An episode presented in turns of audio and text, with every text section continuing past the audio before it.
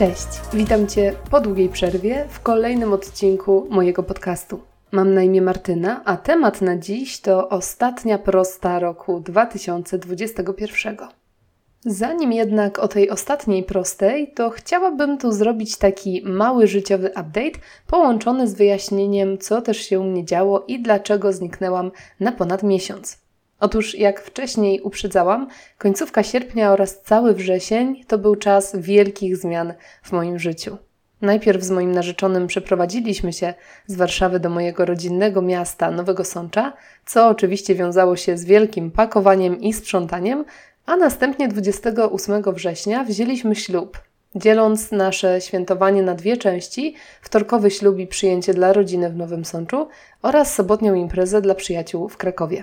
Czyli znów mnóstwo załatwień, organizacji i tym podobnych rzeczy.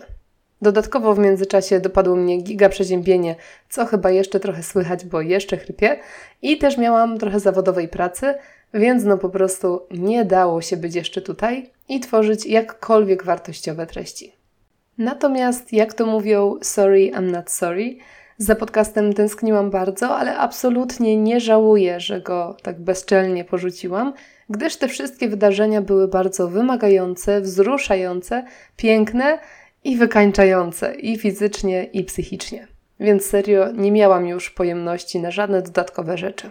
Ale jestem już, nie powiem, że wypoczęta i gotowa do działania, bo nadal ledwo żyję, ale już na tyle stęskniona, że musiałam tu do ciebie wrócić. I w sumie dzieje się to w bardzo dobrym momencie, bo tydzień temu zaczęliśmy ostatnią prostą tego roku, czyli ostatni kwartał. I ja dzisiaj chciałam właśnie o tym. Jak wiesz, uwielbiam dzielić rok na te cztery części, zamiast traktować go jako przytłaczającą całość albo przytłaczające dwie połowy.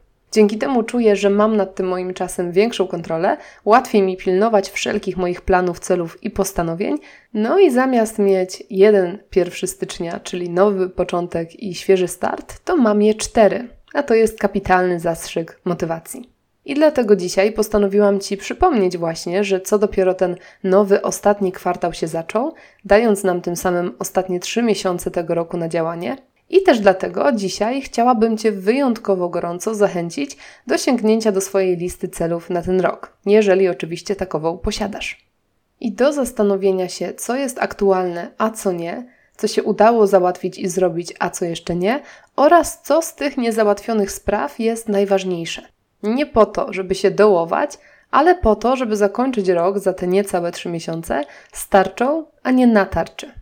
I teraz pomyślałam sobie, że może dam Ci kilka takich pomocniczych pytań czy podpowiedzi, które w zamyśle pomogą Ci wyznaczyć Twoje tak zwane rzeczy do zrobienia jeszcze w tym roku.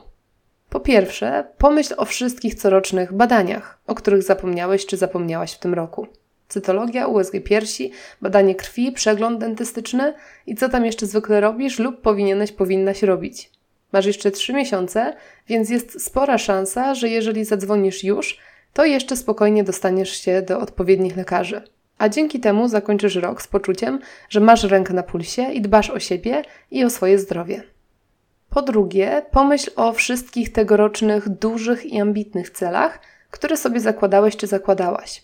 Jest obawa, że jeśli do tej pory nie zacząłeś czy nie zaczęłaś działać w ich kierunku, to nie zdążysz ich osiągnąć w 100%.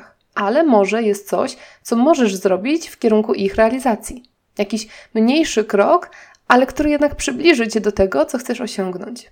Nawet jeśli nie odhaczysz czegoś z listy, ale chociaż trochę się tym zajmiesz, będziesz się czuł czy czuła dużo lepiej, niż jeśli olejesz to całkiem. Po trzecie, pomyśl o tych wszystkich celach, które przepisujesz sobie z roku na rok.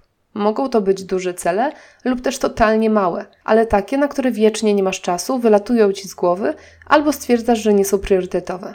Uwierz mi, bo mówię z własnego doświadczenia, czasem wypełnienie jakiegoś nawet błahego zadania, ale takiego przenoszonego w czasie milion razy, daje dużo większą satysfakcję niż osiągnięcie nawet dużego, ale nowego celu.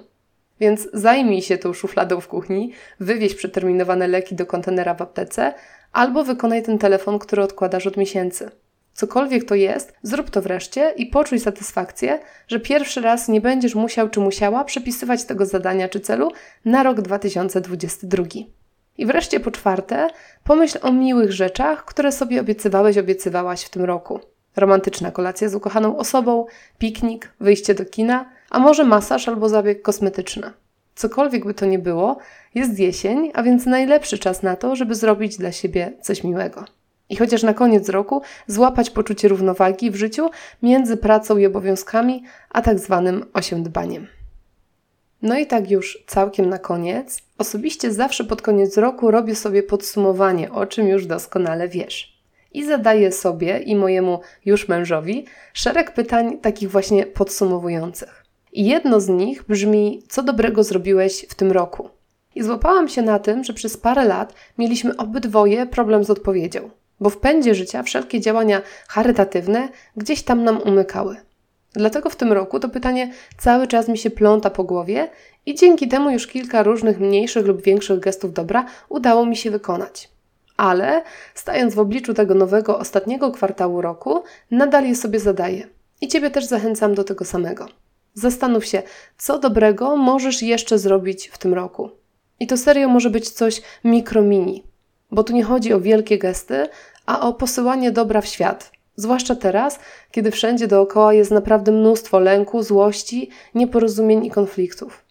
Jak to rapował swego czasu nasz rodzimy hip-hopowiec Kali, kto ten świat uratuje, jak nie my, sentymentalni ludzie.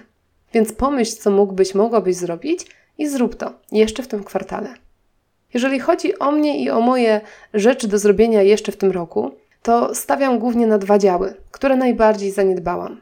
Fotografię, czyli moją pracę zawodową, która ucierpiała na moich przeprowadzkach i, i tym podobnych. Zwłaszcza, że muszę teraz odzyskać klientów, którzy pewnie już o mnie zapomnieli przez moje lata życia w Warszawie. Oraz na naukę, w ten weekend zaczynam noworoczne studia podyplomowe, a na dysku czeka na mnie kilkadziesiąt, dosłownie nie przesadzam, zakupionych i nieprzerobionych kursów z fotografii, zarządzania czasem, pisania, psychologii. Więc zdecydowanie mam z czego się uczyć, muszę tylko wygospodarować trochę czasu. I to właśnie jest mój cel na ten kwartał. A do tego w planach mam też dalsze rozwijanie i tworzenie tego podcastu i jeszcze lepsze zadbanie o zdrowie, bo w najbliższej przyszłości planujemy powiększanie rodziny, więc chcę się do tego jak najlepiej przygotować. I jeśli te kilka rzeczy odhaczę z listy w te trzy miesiące, to zakończę ten rok bardzo, bardzo zadowolona. Więc trzymaj za mnie kciuki, bardzo Cię o to proszę. Ok, no i to tyle na dziś. Potraktujmy ten odcinek jako taki krótszy i lżejszy na rozgrzewkę po przerwie, a ja już w przyszłym tygodniu wracam do Ciebie z kolejnymi tematami, które mam nadzieję Cię zainteresują i zainspirują. Tak więc trzymaj się ciepło, życzę Ci wspaniałego weekendu i słyszymy się już niebawem. Do usłyszenia. Cześć!